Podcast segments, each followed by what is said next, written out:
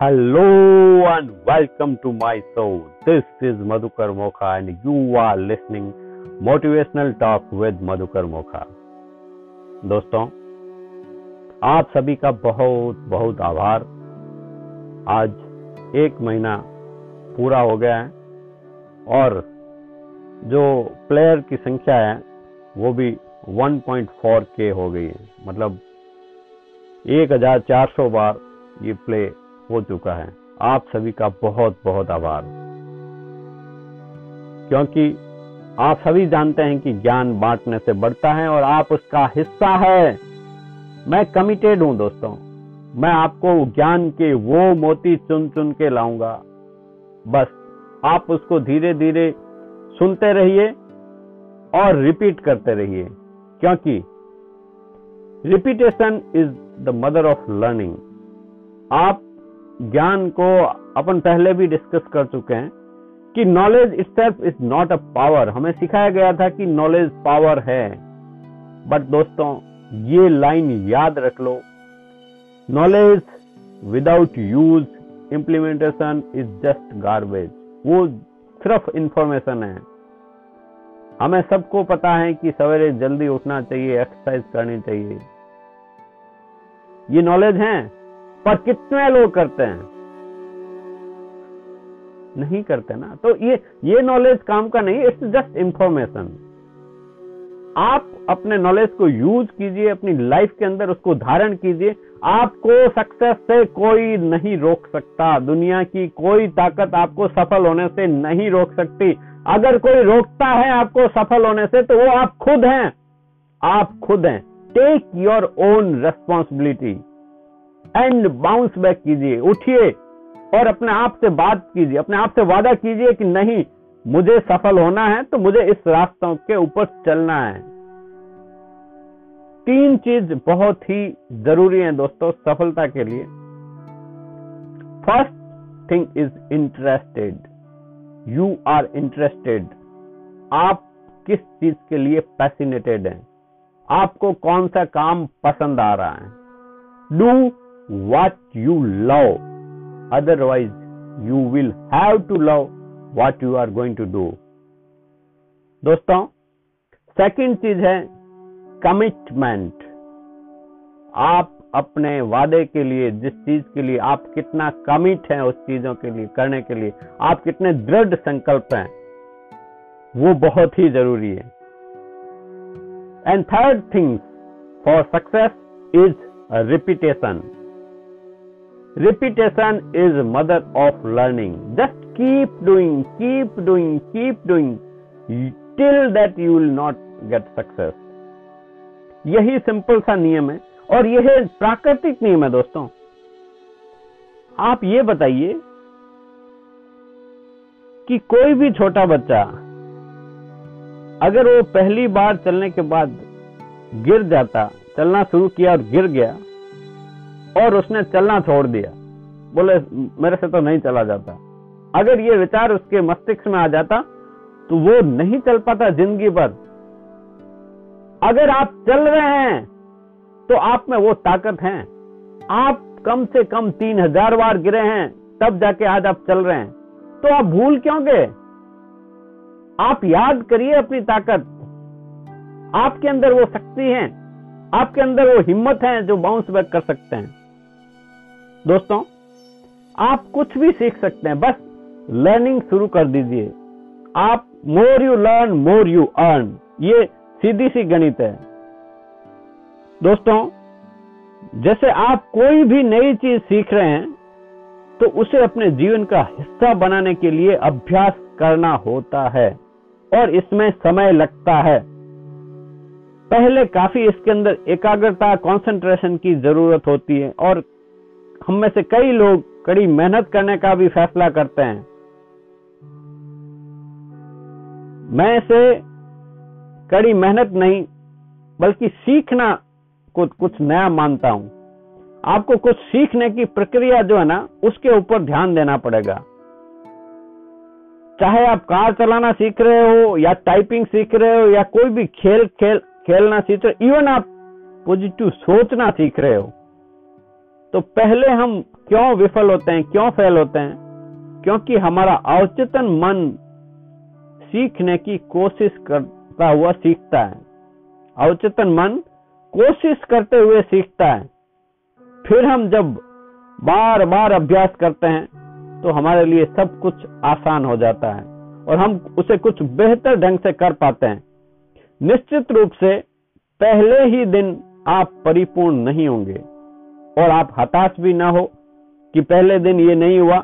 आप उतना करेंगे जितना कर पाएँगे। शुरुआत के लिए यह ही काफ़ी है। अपने आप से अक्सर ये कहते रहे कि मैं जितना कर रहा हूँ, जितना अच्छा मुझसे हो रहा है, वो मैं कर रहा हूँ। दोस्तों, सीखने के लिए ये बहुत ही ज़रूरी है। देखिए, अगर आपने पहली बार कंप्यूटर हाथ लिया हो ना, और उसके ऊपर जब भी टाइप कुछ किया हुआ था अगर वो सब चीज़ें सही नहीं हो रही हैं तो प्रॉब्लम उधर सामने नहीं है कंप्यूटर के अंदर। प्रॉब्लम हमारी तरफ़ है दोस्तों। हमें अपनी लर्निंग को बढ़ाना है। बहुत ही इंटरेस्टिंग चीज़ मुझे एक वाक्य याद आ गया। ये बात है अपनी 2005 की, जब हमारे स्टोर के ऊपर पहली बार कंप्यूटर लाया गया था। साहब कंप्यूटर तो खरीद लिए, हमें उसकी एबीसीडी भी नहीं आती थी। मैं और मेरा भानु, मेरा राजू, हम सारे लोग ऐसे बैठे थे। तो उस कंप्यूटर को जब पकड़ के पहली बार हाथ लगाया था ना तो उस माउस को ऐसे पकड़ के इधर उधर करते थे ना तो वो उसका कर्सर कभी किधर जाता, कभी कुधर किधर जाता, वो हाथ ही नहीं आ रहा था। बड़ा अजीब लग रहा था कि यार ये कैसे चलेगा। तब मेरे एक और अज़ीज़ मित्र और भतीजा चंद्र प्रकाश पवार, वो आया। वो कुछ समझता था इसमें। उसने बोला कि, अंकल है ना, आप इसके साथ कुछ भी कीजिए, ये कोई आपको मुक्का नहीं मारेगा। आप इसके साथ कर लीजिए। आप अंग्रेज़ी पढ़े हुए ना, जो ये खुद डायरेक्शन देता है, आप उसको फॉलो करते रहिए। मैंने कहा, ये ठीक है भाई, ये आइडिया बिल्कुल ही सही है। मुझे वो आइडिया पसंद आया। तो हम लोग शुरू हुए ऐसे इधर उधर करने के लिए। थोड़ी देर हुई भाई साहब। मतलब एक दो घंटे के बाद कुछ ऐसा हुआ कि वो जो स्क्रीन है ना, वो एकदम उल्टी हो गई। और कोशिश कर करके थक गए। मैंने कहा, भाई साहब, ये क्या हुआ? ये तो बहुत ही प्रॉब्लम होगी। अब तो अब तो गया ये। कुछ तो गड़बड़ होगी इसके साथ। ऐसी हालत हुई काफ़ी देर फिर उसको फ़ोन किया। मैं कहा, भाई हाँ ये तो उल्टी होगी स्क्रीन इसकी। क्या करूँ? मॉनिटर को उल्टा रखूँ? कैसे करूँ? समझ ही नहीं आ रहा था।